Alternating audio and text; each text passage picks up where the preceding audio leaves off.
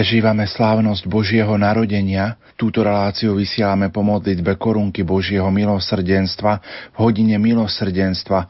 Ako vnímať túto skutočnosť v pohľade narodenia Ježiša Krista? Vidím veľkú súvislosť medzi sláveným tajomstvom narodenia Krista Pána, hodinou milosrdenstva, korunkou k Božiemu milosrdenstvu, pretože aj keď starý zákon nesie v sebe veľké a výrazné stopy, pripomínajúce Božie milosrdenstvo. Kto chce, ich tam naozaj môže vidieť. Ale predsa všetko ako by sa zlievalo do takého lievika, aj proroctva, aj očakávania a tým naplnením očakávania má byť príchod Ježiša Krista.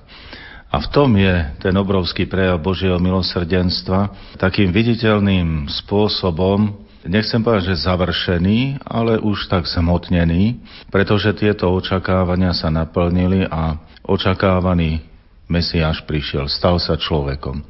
A toto je tak dôležité a toto je tak rozhodujúce aj pre nás. A odtiaľ sa začne potom odvíjať samozrejme aj ďalej celá tá cesta poznačená Božím milosrdenstvom, ktorá končí v utrpení Ježiša Krista o smrti na kríži. A nie je to len smrť pre smrť, ale je to smrť, ktorá prináša nám vykúpenie. Takže už teraz, keď sa dívame do jasličiek, alebo by sme si pozreli obraz Matky ústavičnej pomoci, tak tam nevidíme len to malé dieťa v náručí matky, ale tam vidíme aj tie klince, aj to kladivo, že už na tomto obraze sa tak spája jedno s druhým. Ale to je tá pečať Božieho milosrdenstva, ktorú aj v týchto chvíľach tak môžeme odhaliť a spoznávať. Práve aj v súvislosti, že pred chvíľou skončila modlitba korunky Božieho milosrdenstva. V dejinách starého i nového zákona, ako aj v dejinách cirkvy, sa neraz presviečame o tom, ako si voli konkrétnych ľudí, ba i celé národy, aby realizovali svoj plán spásy. Ako vnímať tento fakt? Znova môžeme prejsť celými dejinami Izraela, potom dejinami nového zákona, dejinami cirkvy. Dá sa povedať, že aj súčasným časom, keď prechádzame, vždy môžeme vnímať jeden veľmi dôležitý fakt – na jednej strane by sme mohli povedať, že a predpokladať, že Pán Boh sám môže prísť a všetko zariadiť. Ale on si vždycky volí ľudí. On vždy si volí nejakých prostredníkov, cez ktorých chce vniesť svoje myšlienky, ohlásiť niektoré posolstvo, konať niektorú charizmu a tak ďalej. Vždy cez nejakých ľudí. A toto je to najdôležitejšie, čo môžeme tak nejako vnímať, že Boh ktorý je všemohúci, ktorý nie je obmedzovaný ľudskou ohraničenosťou, predsa si len volí človeka k spolupráci a cez človeka potom posúva veci ďalej. Tak samozrejme potom v dejinách, celý dejina ľudstva vyrastajú mnohé veľké postavy. Na jednej strane sa môžeme pýtať, prečo práve Pán Boh oslovil tých. No, musíme odpovedať, nevieme. Nevieme, to je tajomstvo, niekedy si volí deti, niekedy si volí jednoduchých ľudí, niekedy si volí účencov, niekedy hriešníkov, niekedy veľmi čisto žijúcich ľudí. To je pre nás tajomstvo. Ale cez neho, cez toho vyvoleného človeka, ktorý prikývne na spoluprácu s Božou milosťou v Božom pláne, teda nie podľa svojho plánu, napokon sa rodia veľké veci. Bez toho by neboli Vianoce, keby Mária nepovedala svoje áno. Ak by sme ešte nejako tak hypoteticky uvažovali, čo by bolo, keby bolo alebo nebolo, otázkou je, ja myslím dosť reálnou, že koľko ľudí iste bolo v rámci tej realizácie Božieho plána aj oslovených a povedali nie. Nechceme spolupracovať s Božou milosťou. Nechceme spolupracovať na Božom pláne. Niekto môže byť oslovený pod za mnou, stan sa kňazom, stan sa reholnou sestrou, niekto môže byť oslovený, stan sa manželom, stan sa otcom, stan sa manželkou, matkou a koľky povedať nie. My máme svoj program. My máme svoju životnú predstavu.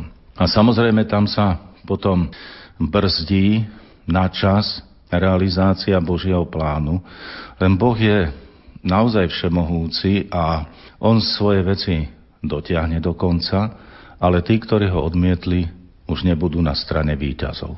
Takže my dnes naozaj chceme si všimnúť práve tých, ktorí povedali Bohu svoje áno, zapojili sa do Božieho plánu a naozaj Boh skrze nich dokonal veľké veci.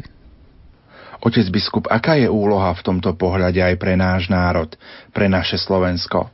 Tak ako Boh si vyvolil jednotlivcov, ako si vyvolil židovský národ, aby on bol takým znamením pre tento svet, táto otázka smeruje do našich vlastných radov, čo by sme tu asi mohli povedať a možno takou prvou prekvapujúcou odpoveďou, ktorú už mnohí poslucháči aj tak poznajú, alebo niektorí priami účastníci vypovedania týchto slov si ju pripomenú túto zväzť. To boli slova pápeža Jana Pavla II., dnes blahoslaveného, ktorý ešte v 96.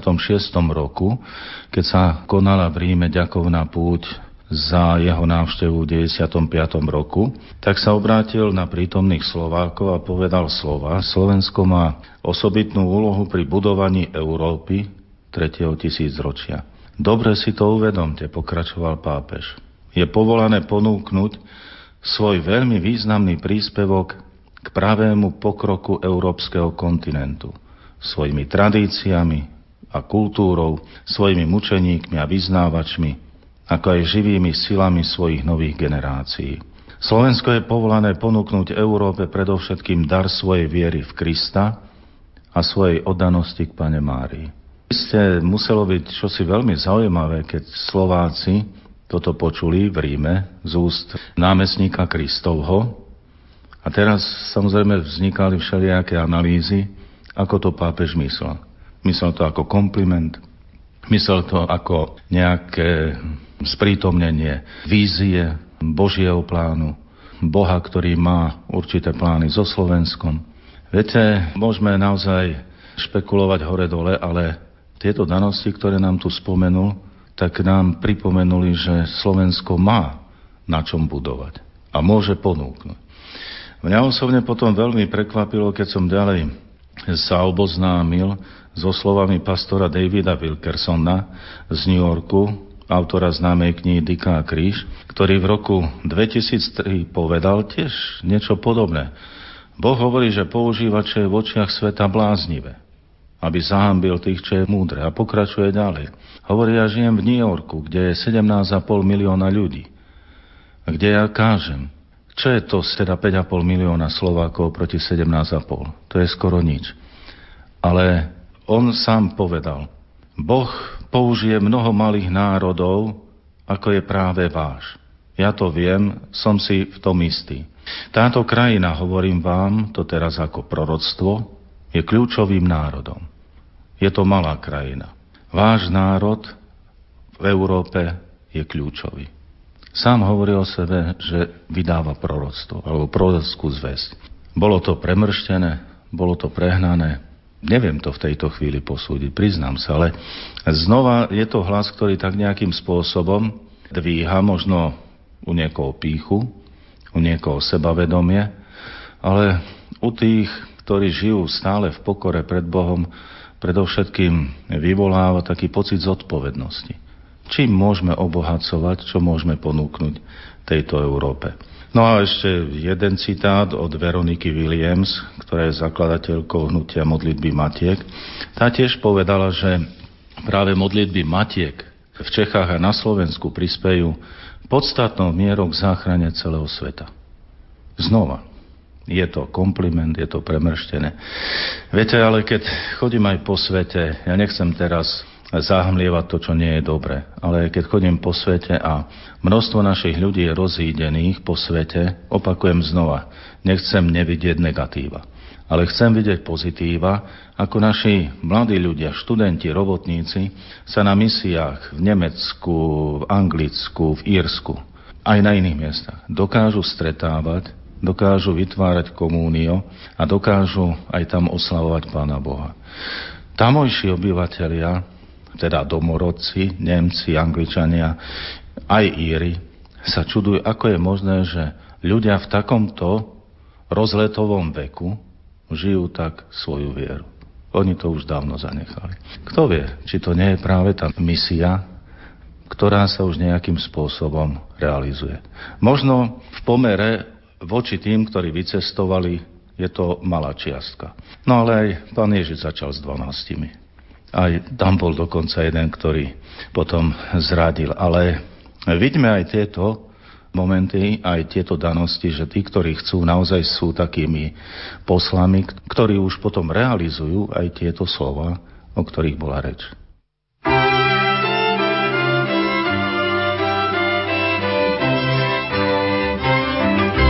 Ježišu, vítaj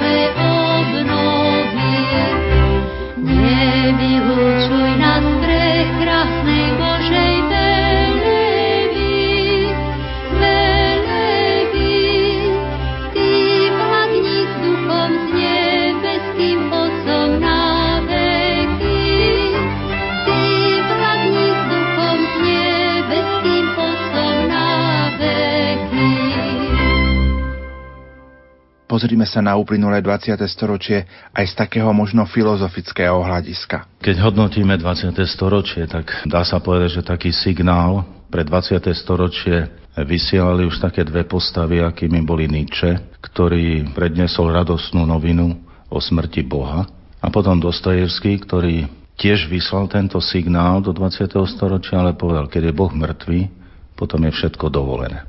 A tieto dva výroky alebo také dve vízie, sa týmto 20. storočím, ktoré máme za sebou, predsa len nejakým spôsobom prehnali.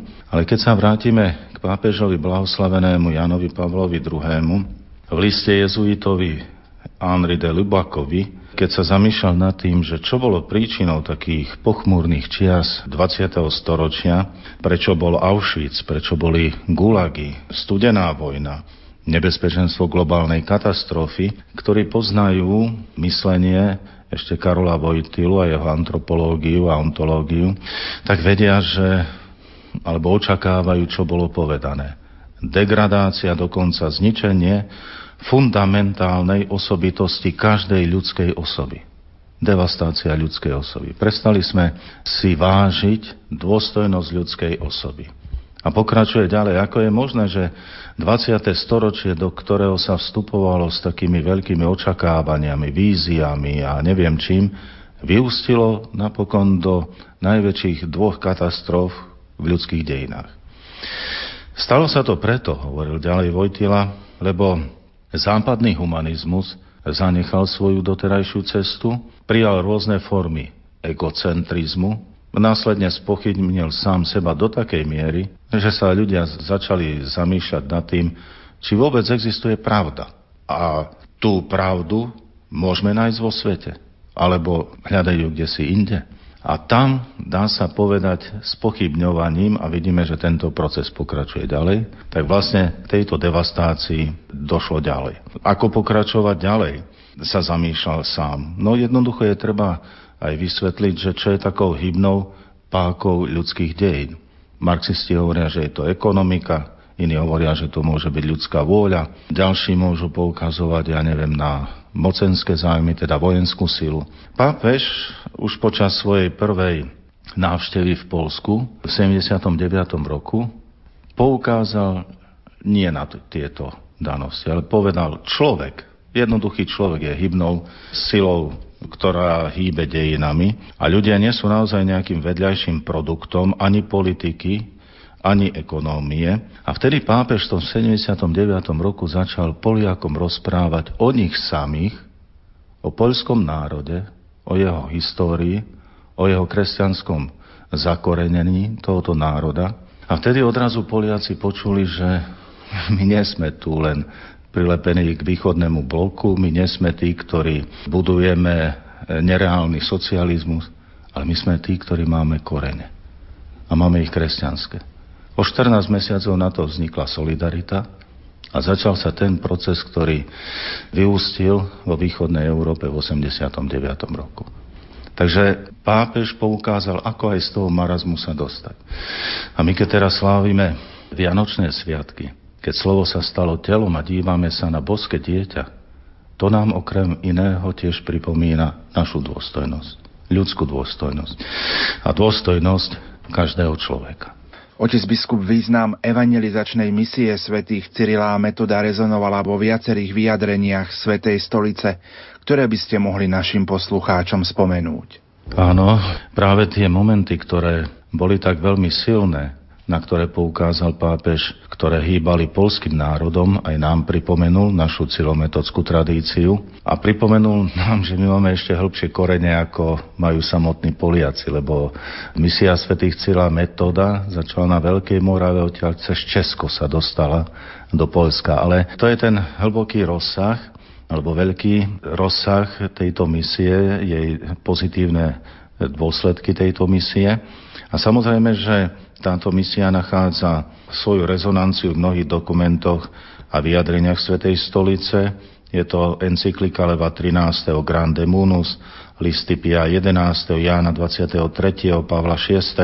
Ale v plnosti vlastne ocenil túto misiu, ako som bol spomenul, až blahoslavený pápež Jan Pavel II apoštolským listom Egregie Virtutis z roku 1980, keď svätý Cila Metoda spolu so svetým Benediktom vyhlásil za spolupatronov Európy, teda celá metóda za spolupatronov Európy. A potom ďalší taký dokument, encyklika Jana Pavla II. Slavorum Apostoli, tiež znova vyzdvihuje tú nádhernú myšlienku ich poslania a ich veľkého významu, dbali na tradičné nároky a práva cirkvy, priblížili sa spôsobu myslenia a zvyklostiam, keď sa predtým vydali na Veľkú Moravu. A tak aj svojho poslania sa ujali z poverenia Cárihradu, ale uvedomili si, že tu táto jednota s Rímom, aká je nesmierne dôležitá.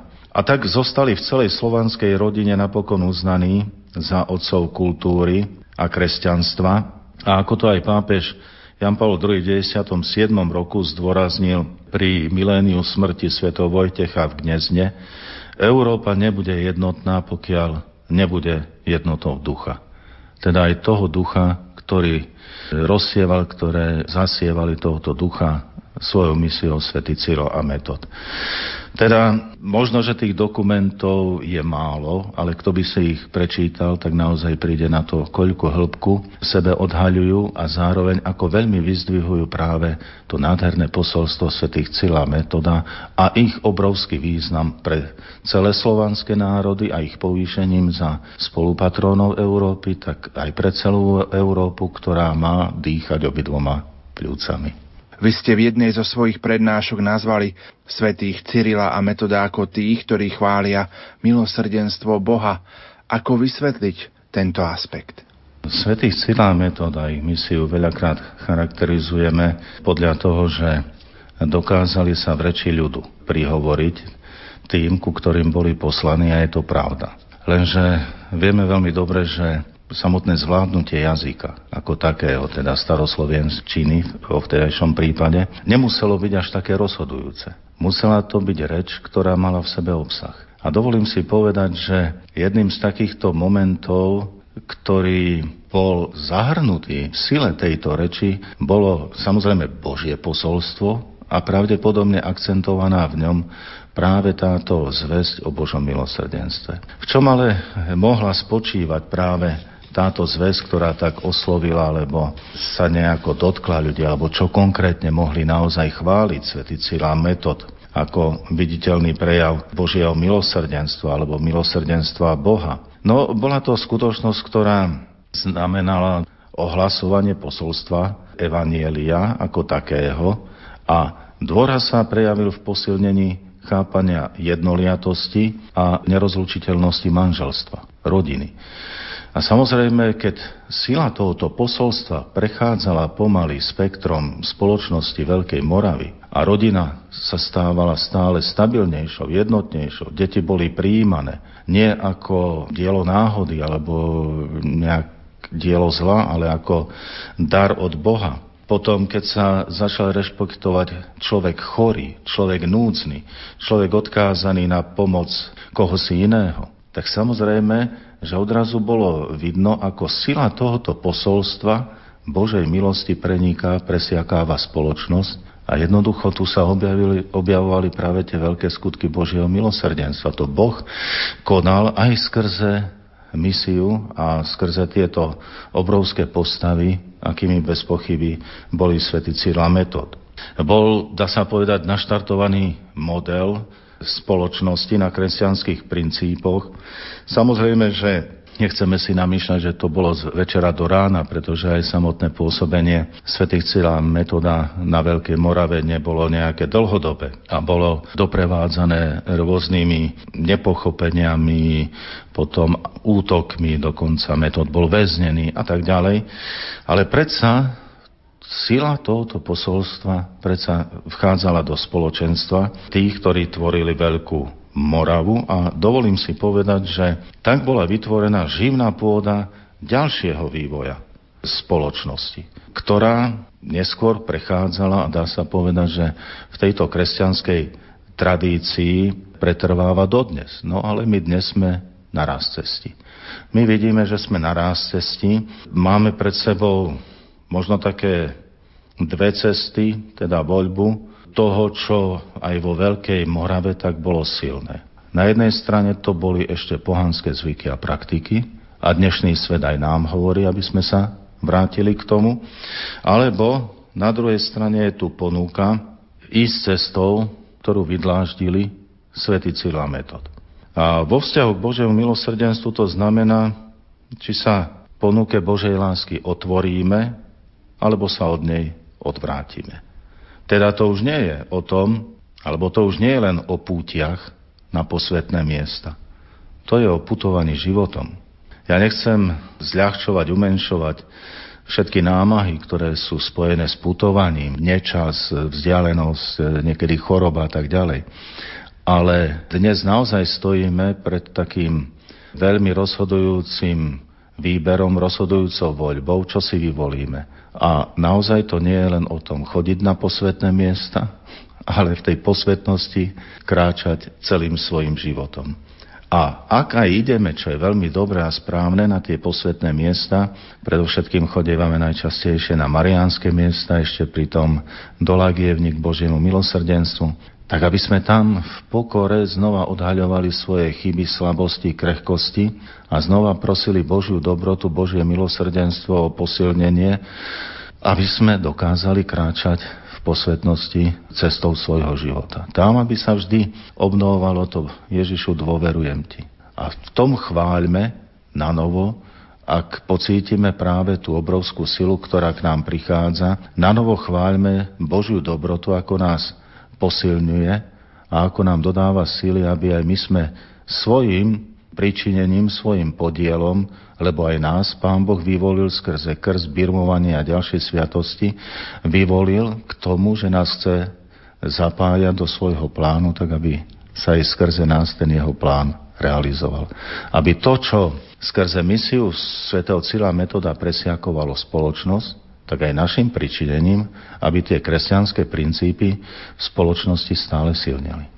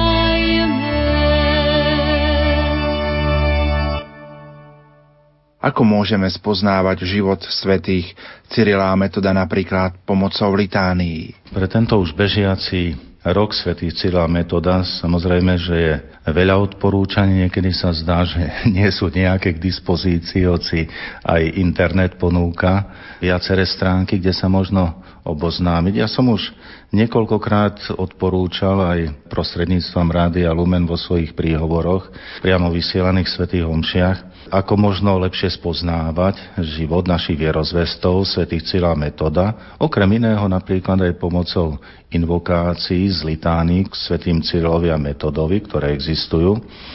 Môžeme sa ich modlievať v tomto roku, ja sa ich modlievam každý deň. A k svojmu dennému rozjímaniu vždy si vyberiem jednu z invokácií, ako nasledujú po sebe a tu pripájam k meditácii a tak sa zamýšľam ešte aj týmto štýlom nad ich životom a samozrejme je to aj pre mňa značným obohatením a to som odporúčal aj kňazom, že aj takýmto štýlom potom môžu kázať. A keď prejdú litánie od znova, to vždy niečo objavíme nové a uvedem taký modelový príklad. Hej. Z týchto litánií, ktoré sú Začali sme napríklad invokáciou, ktorú sme tu citovali, Svetý Cila Metod, chváliaci milosrdenstvo Boha. Už som o tom rozprával, takže môžeme pokračovať.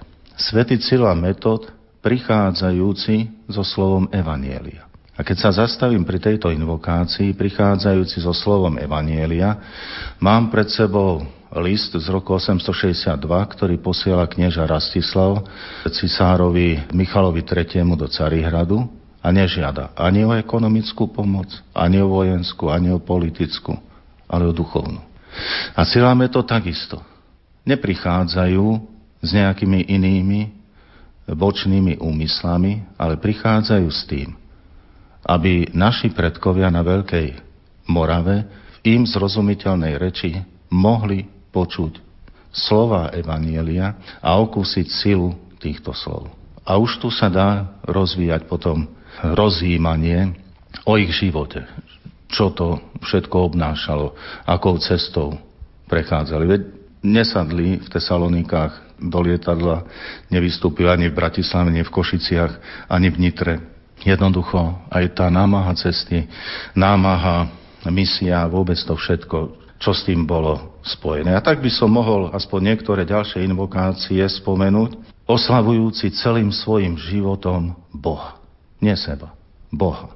Nie niekoho iného, nie niečo iné. Boha. Verní vyznávači pravého Boha. Nie rôznych letáčikov alebo dnes mailov, čo ohlasujú koniec sveta alebo niečo také. Nie, pravého Boha. Zapaľujúci srdcia po Bohu. Vidíte, nezameriavali alebo nenameriavali ľudí, ku ktorým prichádzali na seba, ale zapaľovali ich srdcia po Bohu. Teda mohli by sme všetky tieto invokácie takto spomenúť, ale skôr taký modelový príklad som sa snažil uviesť, ktorý nám tiež napomáha lepšie porozumieť ich životu, ich poslaniu, ich misie a ich význam. Dá sa vnímať magnifikát svätých Cyrila a Metoda?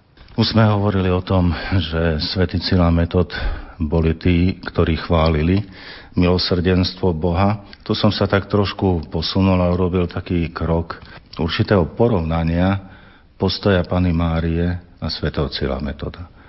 Veď Mária v nádhernom chválospeve Magnifikát vyspievala to všetko dobré a krásne, čo Boh urobil v prospech človeka.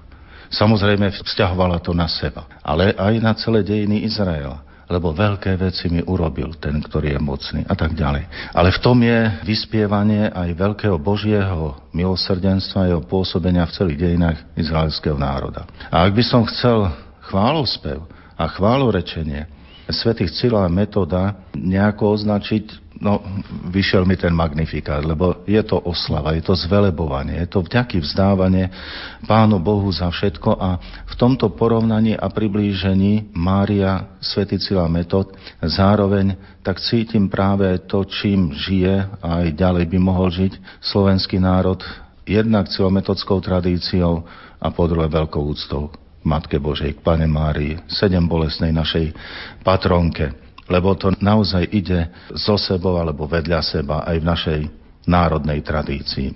Práve tak možno rozumieť práve spomenutú úctu k pane Márii, výzvu k takému dôstojnému nasledovaniu jej príkladu.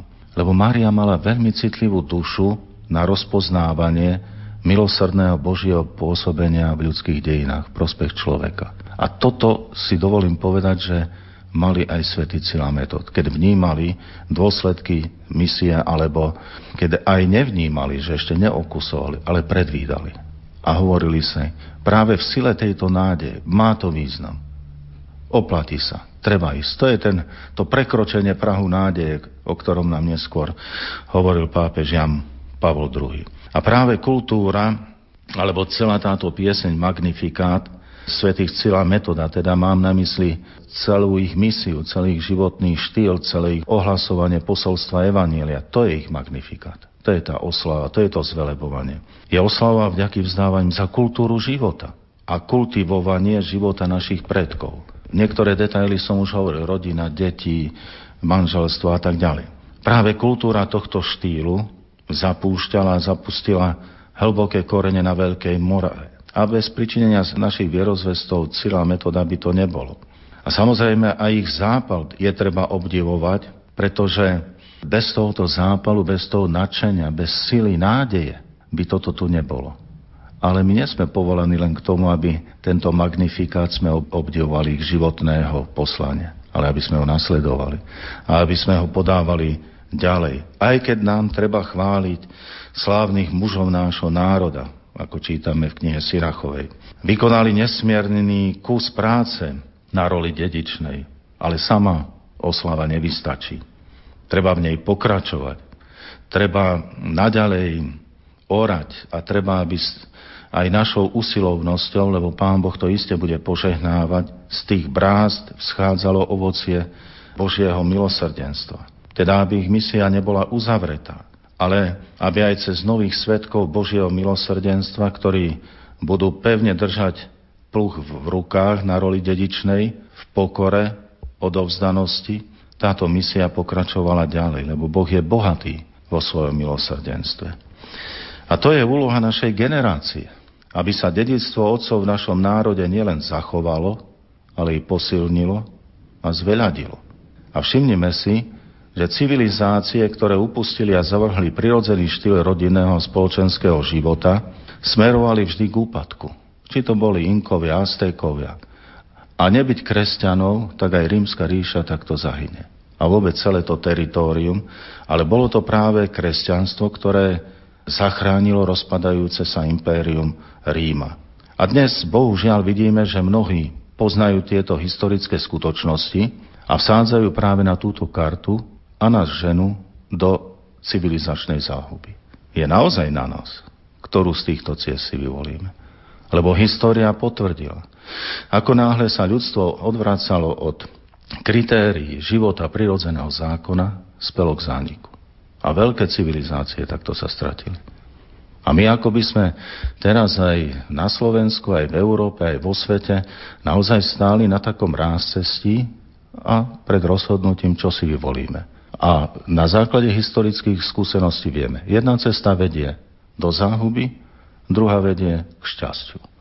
Ale my sme takí nejakí domotaní, že by sme radšej do tej záhuby. Preto ten cilometodský odkaz je stále tak živý a to magnifikat. To ospievanie ich životného štýlu, ktorý im aj oni sami ospievali to veľké pôsobenie Boha v ich misii, to by nám malo byť takým posilňovačom našej nádeje aj v zápase, ktorý práve prežívame.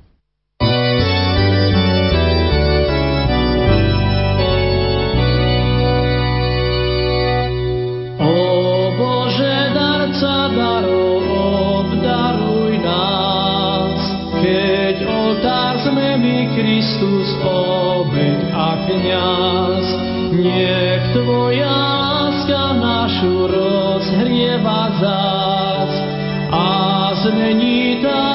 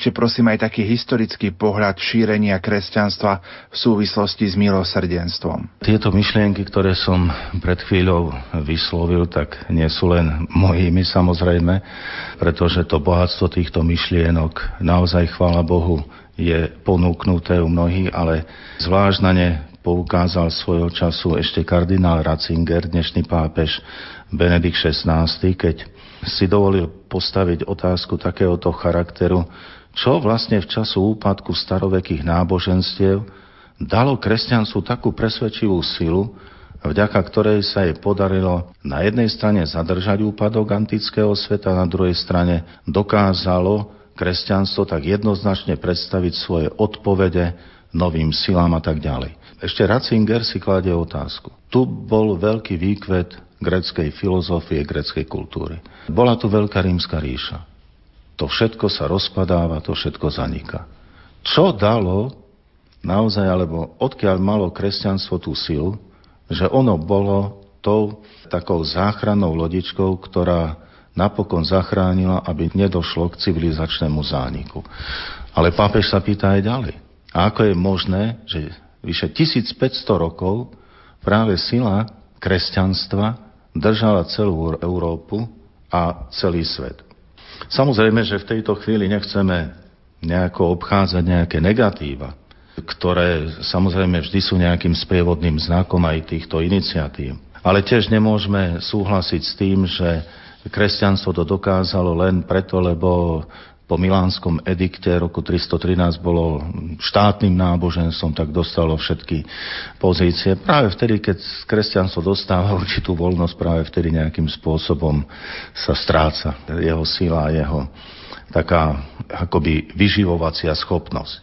Teda ak chceme naozaj hľadať odpoveď na otázku, ako je možné, že kresťanstvo prerazilo do takto stvárňovaného grecko-rímskeho sveta, prvá odpoveď je celkom jednoduchá.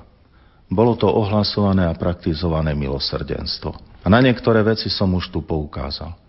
Antický svet, ako aj rímska ríša, mali prepracovaný vynikajúci právny systém, veď dodnes na právnických fakultách sa učí rímske právo. Vo svojom strede mali viacerých výrazných mysliteľov, ale do ľudskej komunikácie sa vo veľmi silnej intenzite predral chlad, nezáujem od človeka a najmä nie od človeka núdzneho, chorého. Ako uvádza kardinál Špidlík, Kresťanstvo pomohlo človekovi oslobodiť sa od všetkého, od čoho sa antický svet neprestal obávať. Od smrti, od samoty, nešťastného osudu, zlých bytostí a všetkého zla. Kresťanstvo ponúklo, pokračujeme ďalej, vysvetlenie utrpenia, tak bytosne spätého s ľudským životom, doteraz bolo nezmyselné. A trpiaci ľudia buď sa dostávali na okraj spoločnosti, alebo prichádzali o život. Kto bude naozaj seriózne sledovať, študovať dejiny ľudstva, najmä od príchodu Krista na tento svet, dozvie sa, že to práve bola kresťanská idea, ktorá budovala prvé nemocnice, útulky pre deti a starých, najmä v kláštoroch boli sústreďovaní. Bola to církev, ktorá zakladala prvé školy a knižnice, a aj v čase, ktorý mnohí nepravdivo označujú ako temný stredovek, nebyť cirkvi práve tí, ktorí spôsobovali temnosť stredoveku. Teda mnohé tie kmene, ktoré vtedy lietali po Európe a všade ničili, pálili. Nebyť predovšetkým Benediktínov a potom ďalších kláštorov, tak samozrejme všetky veci by boli spálené, vyničené, ľudia pozabíjani a tak ďalej. A tak sa podarilo aspoň čosi zachrániť a z toho akože temného stredoveku však nám ostala gotika, nádherné diela maliarstva, sochárstva, literatúry, hudby. Takže všetky tieto diela vznikali za podpory cirkvi a nebyť jej, tak toto by sa všetko otriaslo a zničilo.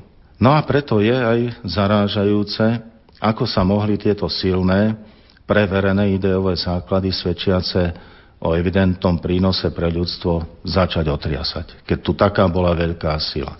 Isté na jednej strane to mohla byť ľudská nedokonalosť. A tie mnohé chyby u tých, u ktorých by sa nepredpokladali. No ale tiež e, samozrejme mnohé tendenčné iniciatívy, ktoré jednoducho smerovali k tomu, aby život cirky bol oslabený nielen zvnútra, ale aj zvonku. Stratil sa samozrejme aj ten vnútorný náboj ako hovorí Soloviov, starý náboženský pohľad na svet u väčšiny vzdelaných ľudí stratil zmysel. Nebol už najvyšším princípom, určujúcim životné normy spoločnosti. Ľudové masy ho už považujú za akúsi neživú poveru, držiacu sa za ruku jedine vďaka zvyku a určitému spôsobu života. Mnohí ľudia, ktorí vnímali aj pokrok, ktorý sa dial bez pochyby, odrazu povedali, čo nám môže dať viera. Ale napriek tomu všetkému, táto sila, ktorá vtedy tu bola, je nádejou aj pre dnešný svet. A keď dokázala cez 1500 rokov byť tou jednotiacou silou, ktorá zanechala za sebou množstvo nádherných diel a predovšetkým zjednocovala spoločnosť, je ponukou nádejou aj pre súčasný svet.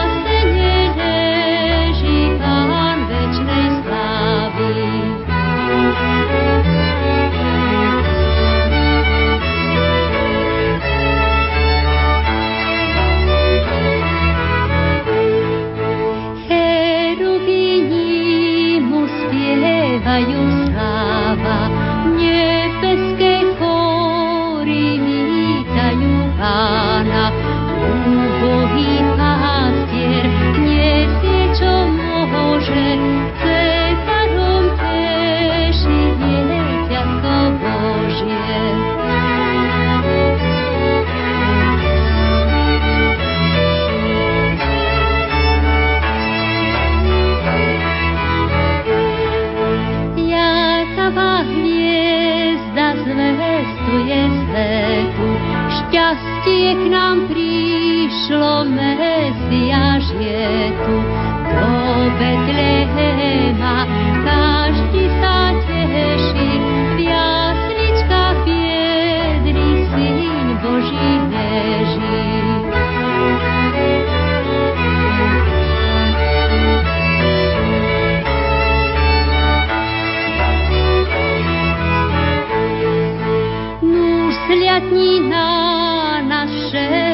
mocný vládca, vrúcne ťa slávi krajina naša, zošli jej z neba dar spasí veľký, chváli ťa bude na večné veky. Zošli jej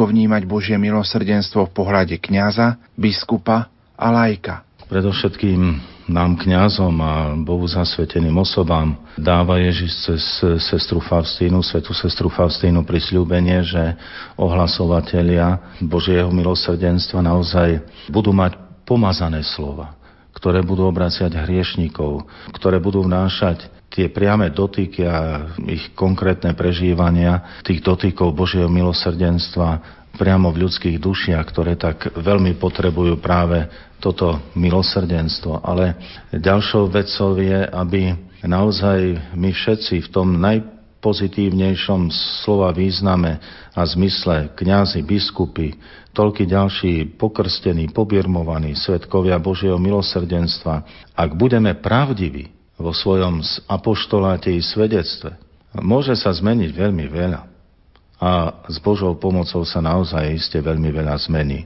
Máme samozrejme pred sebou aj výzvy mnohých falošných prorokov, ktorých úsilie smeruje k zániku, ako bolo spomenuté. Ale máme pred sebou aj cilometodskú výzvu, víziu kresťanstva, ktorá je prijatá a realizovaná v pravdivosti, no tak prinesie onu obrodu a nádej.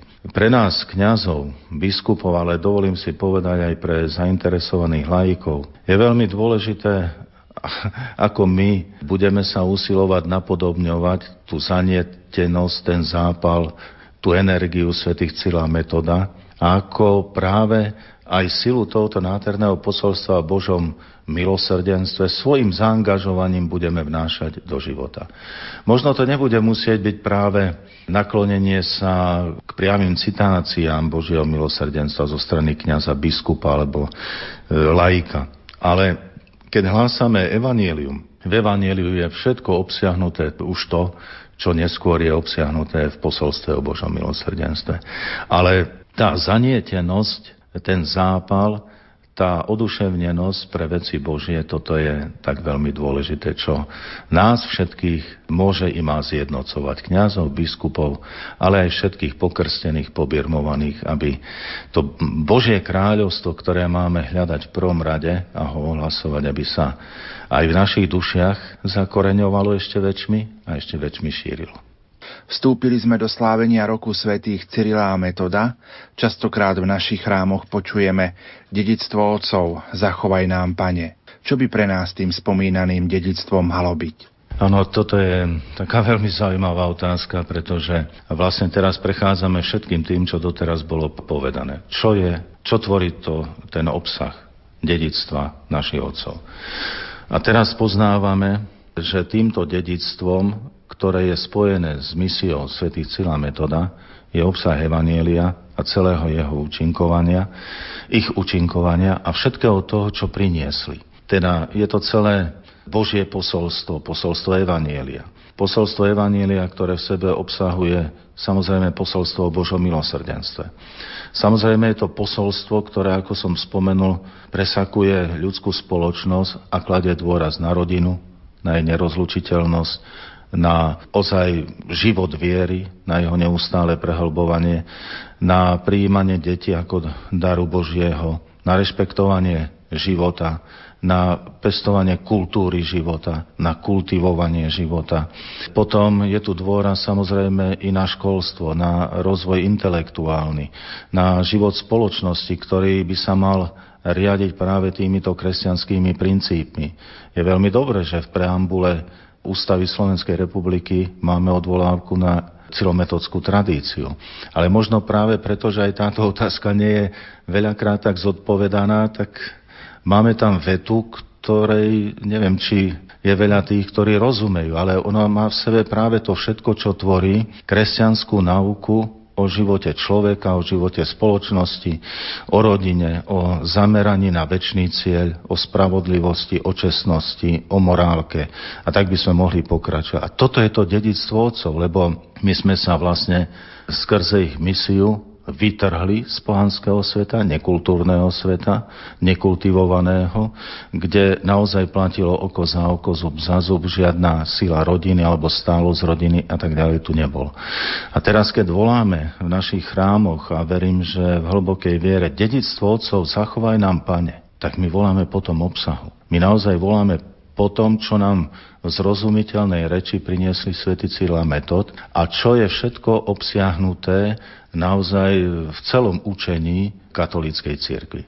Takže aj v tomto roku viery, keď nás svätý otec Benedikt XVI povzbudil, aby sme sa učili recitovať modlitbu Verím Boha, pre niekoho to môže byť smiešne, lebo niekde už malé deti sa suverenne a pravidelne modlievajú túto modlitbu. Na druhej strane prídu snúbenci na nauku a je problém, aby sa pomodlili modlitbu Verím Boha. Ďalej, aby sme vedeli týchto 12 článkov viery vysvetliť, čo sú obsahom. Potom, aby sme vedeli alebo poznávali stále lepšie katechizmus katolíckej cirkvi, možno začať jukatom, katechizmom pre mladých. Poznávali sväté písmo, modlili sa. A tu sme znova pri tom, že aj v tomto roku viery vidíme veľké prepojenie práve na túto hlbokú cilometodskú tradíciu. A zároveň silou modlitby a takým otváraním sa zachytávame do plachát svojho srdca to vanutie Ducha Svetého novej evangelizácie. Niekedy sa to zdá, že to sú také tri od seba vzdialené, nezlučiteľné termíny, ale pritom je to jedna a tá sila ako keby taký trojprúd, alebo modernými slovami povedané tri v jednom, ktoré nás e, ženú dopredu, ale ešte viac na hlbinu. A toto je to, o čom by sme mohli tak prosiť alebo rozumieť, keď voláme dedictvo otcov, zachovaj nám, pane. Jeden z tých momentov, hovorím aj pápež, nám pripomenul, aj keď pripomenul predtým Poliakom, potom pripomenul nám a na tom budovali. A ja tak sa modlievam, dedictvo otcov, nielen zachovaj v našom národe, pane, ale daj, aby sa to dedictvo v našom národe i posilnilo, i zveľadilo. Teda nielen zachovaj nám, Pane, ale aby sa i zveľadilo, i posilnilo. Takže aj k tomu si dovolím povzbudiť všetkých poslucháčov, že aj nejakým samoštúdiom a iniciatívou, možno aj teraz počas Vianočných sviatkov, e, isté, keď sa budú schádzať rodiny, tak chvála Pánu Bohu, ale bude aj čas, aby sa siahlo po nejakej knihe, alebo možno začať aj jednoducho tými litániami, tak ľahšie, možno rýchlejšie spoznávať život svetých cíl a metóda našich vierozvestov a tak si uvedomovať, čo nám vlastne priniesli, lebo aj tá pohoda rodiny, ktorá môže byť vytvorená počas týchto Vianočných sviatkov, je takým darom Božieho milosrdenstva. Koľky nemajú v tej chvíli a teraz by sme mohli skúmať z akého dôvodu. Kde sa už pretrhla táto cilometodská niť alebo to dedictvo otcov. Kde sa to už všetko popretrhalo. Že už nevnímame Vianoce ako čosi požehnané. Teraz som čítal v novinách výpoveď jedného slovenského komika, ktorý tak krásne povedal, že áno, ľudia mi už aj hovoria, že Vianoce to sú gíč. A on im odpovedá, dobre, vy si hovorte, ja si Vianoce nedám. Vianoce nie sú gíč. Tým vysiela odpoveď všetkým, lebo Vianoce sú o narodení Božieho Syna Ježiša Krista. A to narodenie má v sebe to všetko, aj čo sme doteraz hovorili. Čo popriať na záver našim poslucháčom počas týchto vianočných sviatkov? To nádherné prianie, ktoré v tomto čase tak veľmi radi zachytávame a verím, že i podávame ďalej všetkým našim drahým. Nech e, vychádza z tých nádherných slov Evanielia svätého Lukáša. Zvestujem vám veľkú radosť, ktorá bude patriť všetkým ľuďom. Dnes sa vám v Dávidovom meste narodil Spasiteľ, Kristus, Pán. Táto radosť nech sa dotýka všetkých nás. Prajem vám, milí poslucháči, kdekoľvek nás počúvate. Nech patrí táto radosť všetkým ľuďom. A táto ohlasená radosť narodenia Krista Pána nech nás prevádza vo viere v prežívanom roku svätých Cyrila Metoda i v roku viery, ako nás k tomu povzbudil pápež Benedikt XVI. Nech táto radosť, ktorá posilňuje život novej evangelizácie, nech túto radosť zachytíme do plachiet našich srdc. Nech to radostné dnes z citátu z Evanielia, do dnes sa vám v Dávidovom meste narodil Spasiteľ Kristus Pán, nech toto radostné dnes nás všetkých naplňa počas Vianočných sviatkov ale i v celom novom roku 2013. K tomu vám rád i žehnám.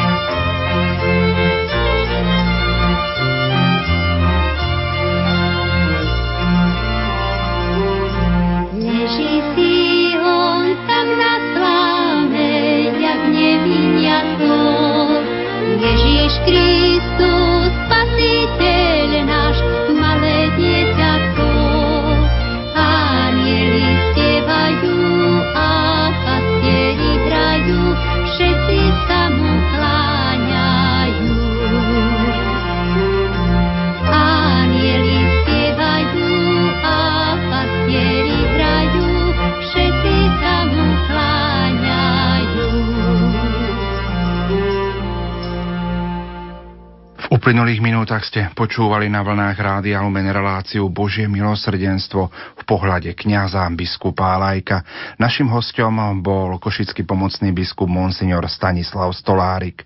Za pozornosť vám v tejto chvíli ďakujú Diana Rauchová, Peter Ondrejka a Pavol Jurčaga. Do počutia.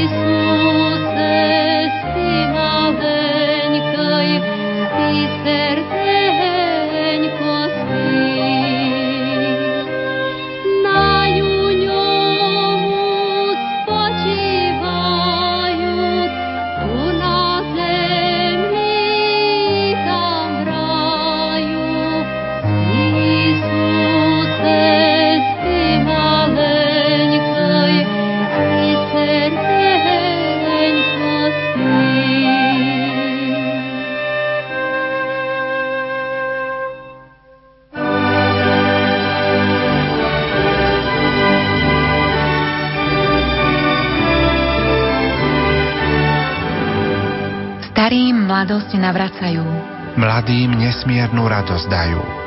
Do rodných chalúpok deti privádzajú.